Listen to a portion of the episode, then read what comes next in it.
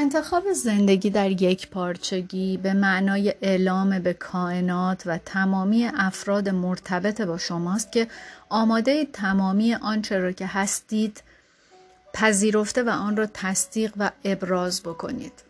اینکه شما قدرتمندانه در خلق مشارکت دارید اینکه شما کاملید اینکه شما ارزشمندید و لیاقت آن را دارید تا زندگی را در پیش بگیرید که قرار بوده از آن بهرهمند شوید به محض اینکه عظمت و شکوه خود را پذیرا شوید و آن را ابراز کنید چشماندازی تماما جدید از آنچه ممکن است پیش رویتان گشوده می گردد.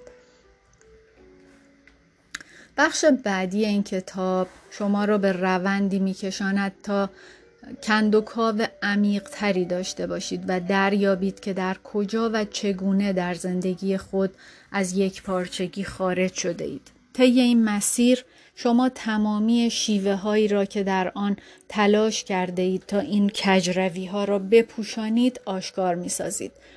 این شیوه ها شامل داستان هایی که ساخته و پرداخته اید، ماسک هایی که بر چهره زده اید و خود تخریبی هایی که انجام داده اید هستند. آن بایدهایی که در کل زندگی صدی بر مسیر رشدتان بودند مشخص می کنید. پس از این مرحله شما قادر خواهید بود که پیش بروید و حالا آماده اید تا زندگی خود را بر اساس اصول و ارزش های خودتون بنا بکنید و همواره بدانید که در هر لحظه دارای نیروی هستید که می تواند با یک پارچگی در ارتباط قرار بگیرد تا مشخص کنید که آیا در مسیر درست قرار دارید یا نه. همونطوری که در جادوگر شهر اوز گلیندا جادوگر خوب به دوروتی گفت تو همواره این قدرت را داری. او حق داشت. هنگامی که زندگی بر اساس یک پارچگی را در پیش می‌گیرید شما هم دارای این قدرت هستید تمامی آنچه که باید به انجام برسانید اینه که دور بزنید و به سمت خودتون برگردید و راه خونه رو پیدا کنید بخش دوم فرایند یک پارچگی. قسمت ششم. گام اول. اوریان بشید.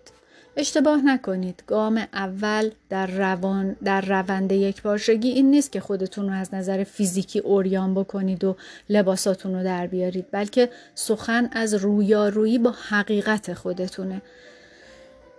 این مرحله در مورد آشکار کردن اون چیزیه که برای مدت زیادی زیر پوشش هایی پنهان کردید زیر لایه هایی روی هم. و زمان اون رسیده که این لایه ها و پوشش ها رو دیگه بردارید و بکنید و بندازید دور. مثل این داستان هجاب اجباری تو ایران میمونه که باید همه آدم ها و خصوصا همه خانوم ها تو ایران اگه با هم متحد شن و همه با همین هجابا رو بردارن و بندازن دور و آتیش بزنن کی می‌خواد دیگه کاری بکنه؟ اصلا کسی نمی‌تونه کاری بکنه. پس زمان اون رسیده که این پوشش ها رو بردارید. لایه های محافظتی رو کنار بزنید و اون وهم رو در هم بشکنید که حقیقت اون چیزیه که در جریانه چون در واقع حقیقت اون نیست. اون چیزی که در جریانه یه وهمه یه توهمه که حقیقت رو تیر و تار کرده. زمان زمان شهامت به خرج دادن زمان اوج دلیری زمانی که شما مصمم هستید با نهایت دقت به آنچه که شما رو عقب نگه داشته نگاه بکنید و در این مورد عمیقا تفکر و اندیشه کنید. زمان زمان صداقت بیرحمانه با خودتونه. یکی از مواردی که دبی فورد رو این چنین متمایز کرده بود شخصیت خاص او بود که حقایق رو هرچند تلخ و هرچند ناخوشایند اونطوری که بودن بیان می‌کرد. او می‌دونست که این رازهای شماست که شما رو بیمار می‌کنه. پس در مورد زندگی خودتون با شفافیت و سراحت عمل کنید. او همیشه این کار رو می‌کرد و همیشه خود واقعیش رو ابراز می‌کرد. وقتی که داوطلب می‌شد تا تجارب زندگی خودش رو با دیگران در میون بذاره از زندگی خودش مثالهای واقعی می‌گفت و به دیگران هم اجازه می‌داد که همین گونه عمل بکنن. همیشه مشتاق بود که خودش رو از عرش به فرش برسونه. و مردم هم به خاطر همین بهش اعتماد می‌کردن. اونها با شور و هیجان زیادی به تماشای صداقت بیرحمانه او با خود می‌رفتند. و من هم به این مشهورم که به گونه مشفقانه ای سنگ دلم و به نظرم این ویژگی من به همراه اشتیاق همیشگیم برای اینکه عمیق و عمیقتر کند و کاو بکنم دلایلی بودند که موجب شدند که دبی به من اعتماد کنه تا کارش رو ادامه بدم. من مایلم به مردم کمک کنم ولی قصد ندارم که بهشون آسیب برسونم. اگه نمی‌خواید رنج ببرید یا توی وضعیتی گیر کنید چه اشکالی داره که یکم صداقت داشته باشید اونم با خودتون. به خاطر داشته باشید که زمانی که زندگی عالی پیش بره هیچکی سراغ یه مربی نمیره یا توی کارگاه ها شرکت نمی‌کنه.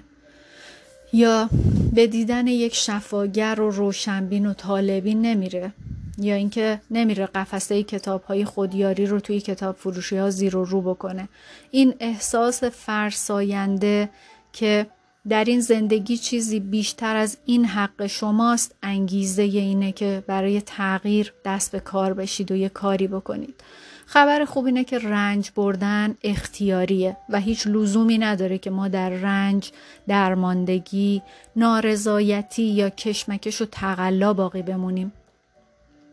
تنها راه خروج از چیزی زدن به دل اونه. یعنی وقتی از یه چیزی میترسی برو تو دلش.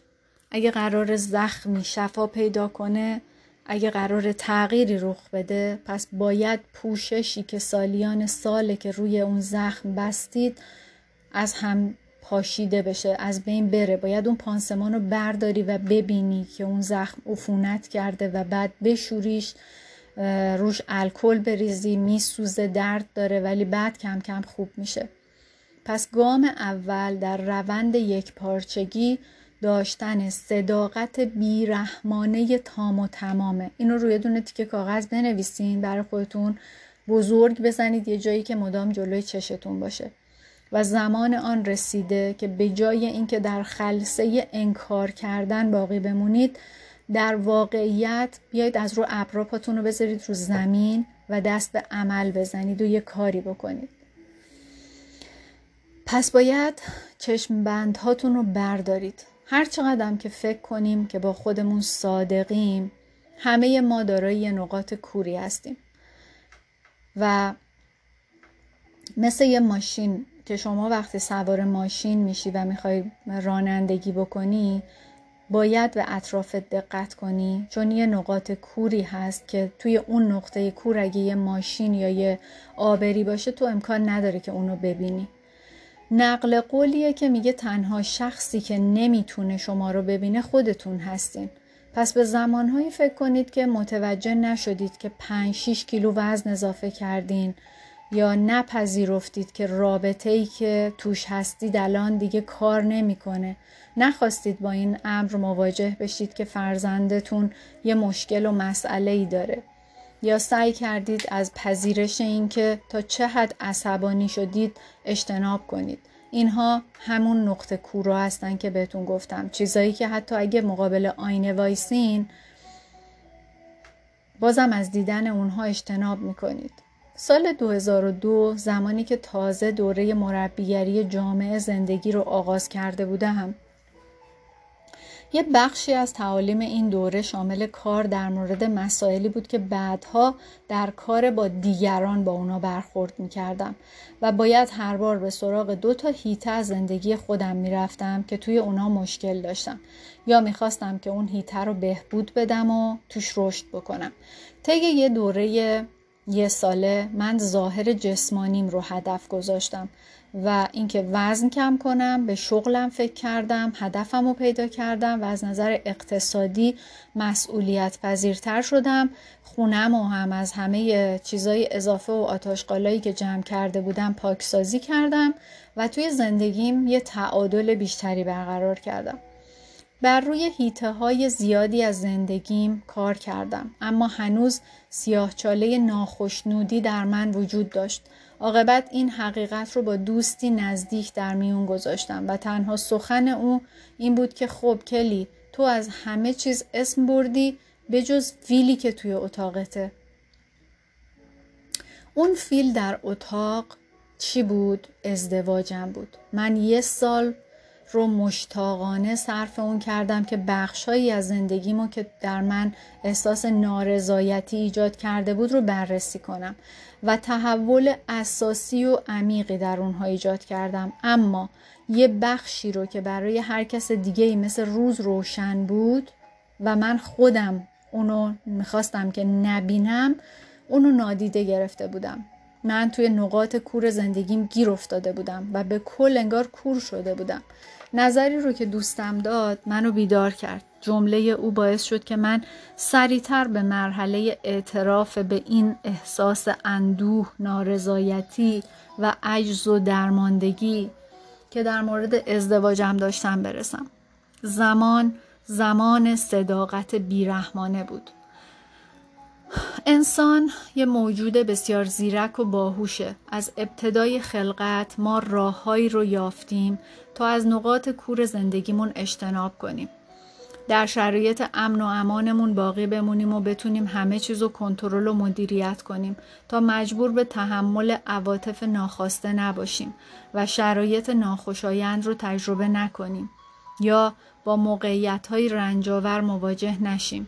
این شیوه ها از عملکرد یه بچه که آموخته است برای نشنیدن صدای جنگ و دعوای والدینش تلویزیون رو روشن می‌کنه یا میره تو اتاقش قایم میشه تا کار من به عنوان یه خانم 27 ساله که از رویارویی با مسائل و مشکلات دوران نامزدی و ازدواجم سر باز می‌زدم و در بر می‌گیره. هر وقت نمی‌خوایم با اون چیزی که غیر قابل حل میدونیمش روبرو بشیم چشامون رو میبندیم یا فکر می‌کنیم که چشمامون دیگه نمی‌بینه. اغلب اوقات نادیده گرفتن نقاط کور زندگی خودشو به شکل انکار نشون میده. یعنی ممکنه اتفاقات این مدلی رخ بده که شما آثاری رو از رژ لب روی پیراهن همسرتون می‌بینید یا متوجه میشید که ته یکی از کشوهاش مثلا قرصای ویاگرا پنهان کرده. سیستم هشدارگر درونی شما اون سیستم من سه نقطه هستم شما به کار میفته و علامت داره بهتون میده که من نگرانم. اون میگه داره یه بوایی میادا با این حال شما پیراهن, پیراهن همسرتون رو میندازین تو ماشین لباسشویی یا می‌ذارید تو کشو درش رو میبندید و اون اطلاعاتی رو که دریافت کردین و نادیده می‌گیرید سرکوب می‌کنید دفن می‌کنید. چون نمی‌خواید با حقیقت مواجه بشید و مسئله رو حل کنید. به خاطر اینکه اگه با حقیقت بخواید مواجه بشید تنش و درگیری پیش میاد و شما نمی‌خواید که این تنش و درگیری براتون پیش بیاد. یا یه مثال دیگه در این باره اینه که مثلا تو محیط کارتون متوجه میشین که تعداد زیادی از افراد از کارشون بیکار شدن بودجه کاهش پیدا کرده و رئیستون بهتون میگه که همه چیز خوب پیش میره و شما با اینکه می‌بینید یه مشکلاتی وجود داره ترجیح می‌دید که چیزی نپرسید و حرف رئیستون رو باور کنید. یا حقه من این بود که هنگامی که جوانتر بودم هرگز به آینه قدی نگاه نمی کردم. من فقط به صورتم نگاه می کردم نه بدنم. و هیچ وقتم به بدن برهنم نگاه نکردم. خلاصه اینه که انکار به معنی دروغ گفتن به خوده و حتی نادیده گرفتن اون دروغه. ما تصور می‌کنیم که چشم پوشی از حقیقت ما رو در مقابل اون محافظت می‌کنه. مثل اینه که میگن کپ که سرشو می‌کنه زیر برف. خب تو سرتو کردی زیر برف اون زیر تاریک چیزی نمی‌بینی. دور ورت که صورت مسئله سر جاشه. در حالی که مقاومت در مقابل حقیقت مقاومت ما در مقابل اون چیزی که هست یه چسب محکمیه مثل باطلاق که ما رو توی اون موقعیت رنجاور گیر میندازه. و اینطوری به نظر می‌رسه که انکار یه مکان هوشمندانه است برای مخفی شدن. و با این کار ما در یه بندری که فکر می‌کنیم امنه رفتیم لنگر انداختیم و قایقمون رو بستیم اونجا. و جاییه که مثلا برای ما آشناست و همه جزئیات و دورور و مسیر و همه چیز رو بلدیم. حالا ممکنه که تو این شرایط همه چیز در هم بر هم آشفته باشه اما هر, هر جوری هم که باشه هر چقدر در هم بر هم آشفته باشه حداقل ما اونجا رو بلدیم واسه ما آشناست. و وقتی که زیر سقف انکار پناه گرفتیم اغلب تهدیدها و مشکلات رو شرایط خوب و دلپذیری واسه خودمون تلقی می‌کنیم. یا وانمود می‌کنیم که همه چی خوبه و گل و بلبله و هیچ مشکلی هم وجود نداره. مانند تمام نقاط کوری که در حال انکار ما قادر به دیدنشون نیستیم. این وضعیت یه وضعیت نادرست نابکارانه است. چون در ظاهر به نظر بی خطره ولی در پنهان داره به ما یه ضربه مهلک می‌زنه مثل یه مثلا توی فیلم ها دیدید یکی یه زخمی خورده مثلا با چاقو بهش زدن و یه بولیس پوشیده روی اونم یه دونه پانسمان گذاشته. به نظر خوب میاد و انگار هیچ مشکلی نداره ولی اون داره هم خونریزی می‌کنه هم داره عفونت می‌کنه. و اگه ما در پی این باشیم که در یک پارچگی زندگی بکنیم لازمه که با اون انکار خودمون با اون دروغه که داریم به خودمون میگیم روبرو بشیم. و باید به این درک برسیم که این انکار ما رو بر اون شرایط واقعی که وجود داره نابینا کرده و تواناییمون رو جهت پیدا کردن راه حل هایی که کارآمد باشن و به دردمون بخوره و الهام بخش باشه محدود کرده. بیشتر ماها استاد خودفریبیم. و اون, چی، اون چیزی که به نظرم شگفت انگیز می‌رسه اینه که چه بدونیم و چه ندونیم ما داریم تلاش می‌کنیم که توی اون انکاره باقی بمونیم. یعنی نمی‌خوایم از اون ساحل امنه بریم بیرون. می‌دونیم اونجا داره مثلا خراب میشه داره از بین میره همه چی ولی باز می‌خوایم همونجا بمونیم. میگیم اگه ذره بریم جلوتر دیگه ما جایی رو بلد نیستیم. اون چیزی که به روشنی روزه و جلو چشمونه رو آگاهانه نادیده می‌گیریم. به خودمون دروغ میگیم. میگیم که خب درست میشه. اوضاع خود به خود تغییر می‌کنه بهتر میشه. به جای اینکه بیایم فکر کنیم که شاید یه راه بهتری وجود داشته باشه یه راه حل پیدا کنیم میریم روی اون عقیده غلط خودمون وای میستیم و در تلاشیم که جایگاه برحق بودن خودمون رو حفظ بکنیم. ولی نمی‌دونیم که از اون بر داریم توی اون باطلاقه هی بیشتر و بیشتر فرو میریم. یه عینک دودی هم زدیم به چشمون و فکر می‌کنیم که این و حالا ما این عینک رو زدیم مثلا اون واقعیت و اون بدی ها رو نمی‌بینیم. و حتی اگه بدونیم هم که این عینکی که زدیم باعث شده که ما واضح نبینیم یا شفاف دیدن ما رو مختل کرده بازم به عینک رو از چشمون بر نمیداریم. حالا زمان این رسیده که اون صداقت بیرحمانه که گفتم و با خودمون داشته باشیم اول این عینک دودیه رو از چشتون بردارید. ولی قبل از اون لازمه که از شیوه های زیرکانه ای که توی اون می‌دونی برای انکار داری خودت رو آماده می‌کنی آگاه باشی ازش. یعنی بدونی که چه روش هایی استفاده می‌کنی که خودتو بزنی به اون راه.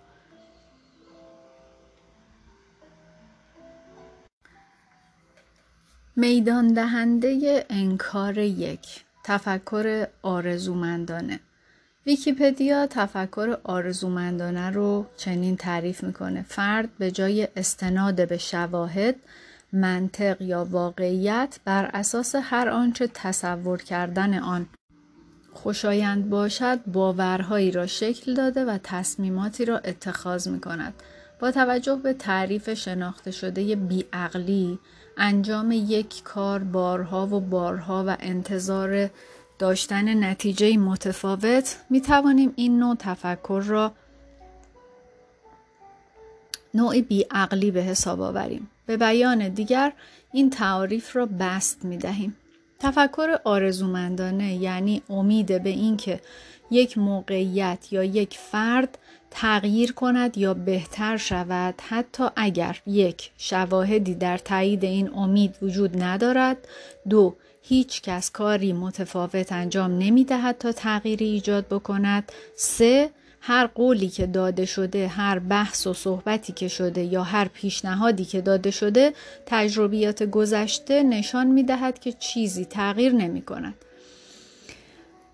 من نمی‌گویم که امید چیز بدی است بلکه برعکس. امید مانند ایمان یک امر حیاتی است. چنان که الی ویزل گفته همانطوری که انسان بدون رویا نمی‌تواند زندگی کند بدون امید هم نمی‌تواند زندگی کند. اما اگر بخواهیم صداقتی بی قید و شرط داشته باشیم برای اینکه بی پرده و شفاف سخن بگوییم ضروری است که بین امید سالم که ریشه در نگاهی واقع گرایانه به موقعیت دارد و امید ناسالم که مبتنی بر تفکر آرزومندانه یا آرزویی برای تغییر است بدون آنکه شواهدی در تایید آن در دست باشد فرق بگذاریم.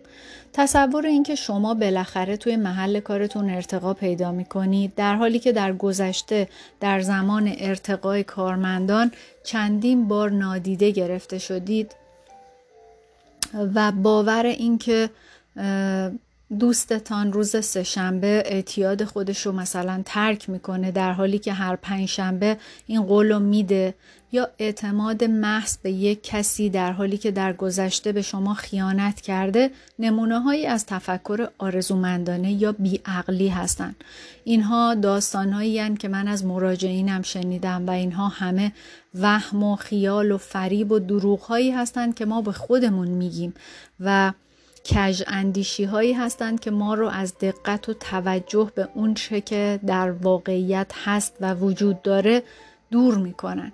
برای مثال لورا رو ببینید. اون در حرفه خودش به عنوان یه برنامه ریز مراسم و مجالس خیلی موفق بود. زندگی خودش هم مثل مراسمی که براش برنامه ریزی می‌کرد پیش می‌برد.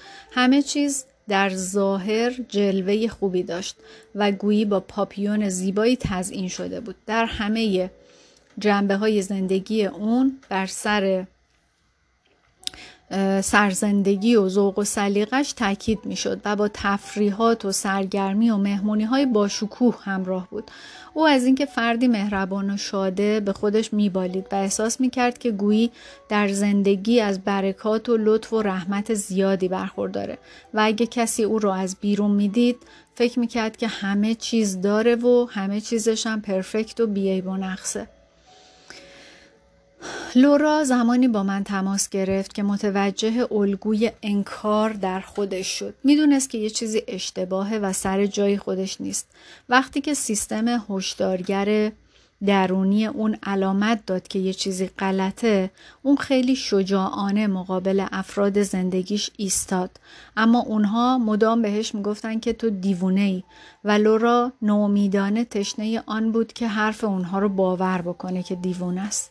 پس انکار اونها رو قبول کرد و زمانی که مرا ملاقات کرد ده سال رو به این امید سپری کرده بود که اوضاع و شرایط خودش تغییر بکنه. و این بدترین حالت تفکر آرزومندان است. لورا زمانی که در کالج بود با فیلیپ که در دانشکده حقوق درس می‌خوند آشنا شده بود و هرچند که او نیز همواره آرزو داشت که وکیل بشه ولی بعد از سه سال گذراندن قرارهای ملاقات با فیلیپ رویای ازدواج و داشتن خانواده رو بسیار مجاب کننده تر از داشتن رتبه وکالت یافت و فیلیپ برای رفتن به کلیسا و برگزاری مراسم ازدواج هیچ عجله نداشت. اما بعد از چند سال تفره رفتن بالاخره به این ازدواج تن داد و لورا به وسال شاهزاده قصه شاه پریون خودش رسید. وقتی که اونها زندگی خودشون رو با همدیگه شروع کردن همه چیز خوب به نظر می رسید. حرفه وکالت فیلیپ موفقیت آمیز بود. اونا یه خونه زیبا داشتن، ماشینای لوکس داشتن و سه تا فرزند قشنگ. لورا که با افراد زیادی از جامعه در ارتباط بود، کسب و کار برنامه ریزی مراسمش رو یا همون حالا مثل wedding planning در واقع planner بوده دیگه event planner بوده شروع کرد. او زندگی خودش رو وقف خوشحالی خانواده و مراجعینش کرده بود. اما برخلاف ظاهر امر او هرگز واقعا چنین احساسی رو تجربه نکرده بود. می‌دونست که زندگی مشترکش یه چیزی کم داره. درباره فیلیپ که همیشه تا دیر وقت شبا بیرون میموند و همواره دور از دسترس بود یه چیزی غلط بود. با گذشت سالها اون سعی می‌کرد تا از گوشگیری، سردی و رفتار عجیب و غریب قریب فیلیپ سر در بیاره و هر زمان که این موضوع رو مطرح می‌کرد فیلیپ می‌گفت که داره تا دیر وقت کار می‌کنه یا اینکه دنبال راضی کردن مراجعینشه و حتی بدتر از اون به لورا می‌گفت که تو دیوونه ای و تو ذهنت واسه خودت قصه درست می‌کنی و مشکل پیش میاری. لورا سعی کرد تا ناخشنودی خود رو انکار بکنه او برای برگزاری مهمونی ها و رویدادهای اجتماعی و سفرها برنامه ریزی می کرد و به شدت مشغول نقش مادری خودش به عنوان مادر نمونه بود و با این حال دلنگرانی او در مورد همسرش استاپ نمی شد. دیری نگذشت که لورا شک کرد که فیلیپ گرفتار مواد مخدر شده هنگامی که در ماشین او لوازم و تجهیزات مصرف مواد رو پیدا کرد از مادر فیلیپ کمک خواست و بنا به اون گفته قدیمی که پسر به مادرش می‌بره مادر فیلیپ لورا رو بابت اینکه زاقسیای فیلیپو چوب می‌زنه و به کارهای اون سرک می‌کشه سرزنش کرد و به اون گفت که زندگی خوبی داری پس دهنت رو ببند. و لورا هم همین کارو کرد او دهنش رو بست و حقیقت رو قورت داد و لبخند مصنوعی بر چهره خودش کشید همه چیز مثل سابق پیش می‌رفت تا اینکه روزی فرزند بزرگتر اونها از اردوی مدرسه برگشت و با خود حلقه های فیلمی آورد تا چاپ کنه. لورا چند حلقه فیلم را هم که در آشپزخونه پیدا کرده بود به همراه اونها برای چاپ کردن به لابراتوار عکاسی برد و چند روز بعد زمانی که لورا برای گرفتن عکس ها رفت از اون چیزی که می‌دید شوکه شد. دو پاکت از عکس ها مربوط به فیلیپ و مردی بود که لورا پیش از این هرگز او را ندیده بود وقتی که او در مقابل شوهرش ایستاد و از او پرسید که آیا با مردی در رابطه است باز هم فیلیپ او را دیوانه خطاب کرد و گفت آنها فقط دوستان صمیمی هستند که با هم وقت میگذرانند. در این زمان لورا متوجه شد که نیاز به کمک دارند و فیلیپ را متقاعد کرد که به درمانگر مراجعه کند. متاسفانه لورا در این مراجعات کمکی نیافت زیرا فیلیپ چنین جلوه داده بود که این لوراست که مشکل دارد و درمانگر از فیلیپ طرفداری کرد. او به لورا گفت که اگر چنین همسر و زندگی فوقالعاده ای را رها کند احمقی بیش نیست و اگر می‌خواهد ازدواجش به خاطر فرزندانش حفظ شود لازم است تلاش کند تا این رابطه به خوبی پیش برود. در همین زمان بود که او به من تلفن کرد. لورا می‌خواست که به صورت ناشناس و در امنیت کامل از طریق تلفن مشاوره بگیرد. او به تدریج دروغی را که با آن زندگی می‌کرد و احساسی را که سعی می‌کرد از آن اجتناب کند آشکار ساخت. از اینکه لورا بارها به سیستم من هستم درونی خودش گوش سپرده بود و بابت شجاعتی که به خرج داده بود تا در مقابل فیلیپ و مادرش بیسته اونو تحسین کردم. ما در این مورد با هم صحبت کردیم که گاهی زندگی بر اساس یک پارچگی تا چه حد می‌تونه چالش برانگیز باشه و به نظر می‌رسه که در کوتاه مدت ادامه زندگی در وهم مبتنی بر تفکر آرزومندانه خیلی ساده تره اما در نهایت درد و رنج رو نادیده گرفتن و ندیدن حقیقت خودش یه درد عظیم تره و زمان اون رسیده بود که لورا قدرت خودش رو پس بگیره. توی این مرحله دیگه موضوع اون نبود که فیلیپ چی گفته و چی کار کرده. مسئله این بود که چه چیزی برای لورا بهترینه و او با ادامه عادت تفکر آرزومندانه یعنی خودشو زدن به اون راه. و این باور که این زندگی واسش کفایت می‌کنه خودشو تحلیل می‌برد. او هنوز احساس می‌کرد که پیش از اون که بتونه برای ترک فیلیپ تصمیم قطعی و رسمی بگیره لازمه دقیقا بدونه که اون چه می‌کرده. برای کمک به او که در حال تقویت توانایی اعتماد به خود بود اون رو دعوت کردم که به درون رفته و با سیستم نشانگر همراستایی با یک پارچگی خودش میزون کنه خودشو. و ازش خواستم که هر آنچه که این سیستم به او میگه رو با من در میون بذاره. همونطوری که لورا بریده بریده نفس می‌کشید می‌تونستم صدای اشکهای اون رو بشنوم که داشت گریه می‌کرد و سپس شروع به سخن گفتن کرد. من فکر می‌کنم که فیلیپ گرفتار اون مردیه که تو اون عکس ها بوده. به نظرم او در تمام عمرش یه رازی رو در سینه داشت که من چیزی در مورد اون نمی‌دونستم. می‌دونستم که تا چه حد دست برداشتن از تفکر آرزومندانه سخته و چقدر راحت میشه به سمت نظرات افراد دیگه در انکار چیزی یا کسی جلب شد و از نیاز به دیدن حقیقت به صورت سیاه یا سفید خبر داشتم. لذا به لورا کمک کردم تا بر اساس یک طرح و برنامه عمل کردی پیش بره و برنامه‌ای که به او کمک می‌کرد تا حقیقت رو بفهمه. کمی بعد از گفتگوی ما لورا تصمیم گرفت که فیلیپ رو تعقیب کنه. او در انتها به خانه‌ای در سمت دیگر شهر رسید. فیلیپ به داخل خونه رفت و پس از چند ساعت به همراه اون مرد که داخل عکس ها بود از اونجا بیرون اومد. لورا هنوز سعی می‌کرد به آخرین تکه پاره های امیدی که در او باقی مانده بود چنگ بیاندازد و با خودش گفت که هنوز هیچ مدرک واقعی تو دست نداره که پشت درهای بسته چی گذشته. آدرس اون خونه رو یادداشت کرد و به یک کارگاه خصوصی زنگ زد و از اون خواست تا در این مورد تحقیق بکنه. چند روز بعد اون کاراگاه با خبرهای شکه کننده به او تلفن کرد. خانه به نام فیلیپ بود و او سالها بود که در اون با فردی که دوستش می داشت زندگی می کرد. لورا اشک ریزان با حقیقتی که جلوی چشمانش بود به من زنگ زد. به شدت از خودش عصبانی بود که چرا این همه مدت اجازه داده که اوضاع به این منوال بگذره. از ابتدای ازدواج به گونه مبهم می‌دونست که چیزی سر جای خودش نیست اما با این حال به خودش اجازه داده بود که در این کار زندگی بکنه. این کار ساده تر از ایستادگی در مقابل شرایط و مخالفت با اون بود. اما باعث شده بود که او با دروغ زندگی بکنه. از فیلیپ طلاق گرفت و حال احساس می کرد که سبکتر و قویتر شده و بسیار بیشتر از قبل نسبت به خودش احساس اطمینان می کرد زیرا حقیقت خودش رو زندگی می کرد و به شهود خودش ارج می نهاد عبارت جدید محبوبش این بود که مهربانی مهربانی منو با حماقت اشتباه نگیر. تفکر آرزومندانه ریشه در انکار داره و نشانگر بیعقلی تمام و کماله. چون دیدن آنچه که پنهان است سخت است و زمان آن رسیده تا به جستجوی آنها براییم.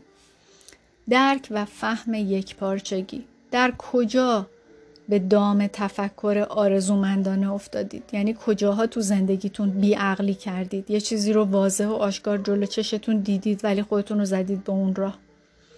اگه چشم بند تفکر آرزومندانه یا بیعقلی رو کنار بذارید با دستیابی به حقیقت چه چیزی بر شما آشکار میشه؟ اگه به کمکی نیاز دارید از خودتون بپرسید. اگه فرد دیگه ای به شرایط و موقعیت من نگاه کنه چه چیزی رو فورا و سریع براش آشکار و واضح پیش میاد و می‌تونه ببینه؟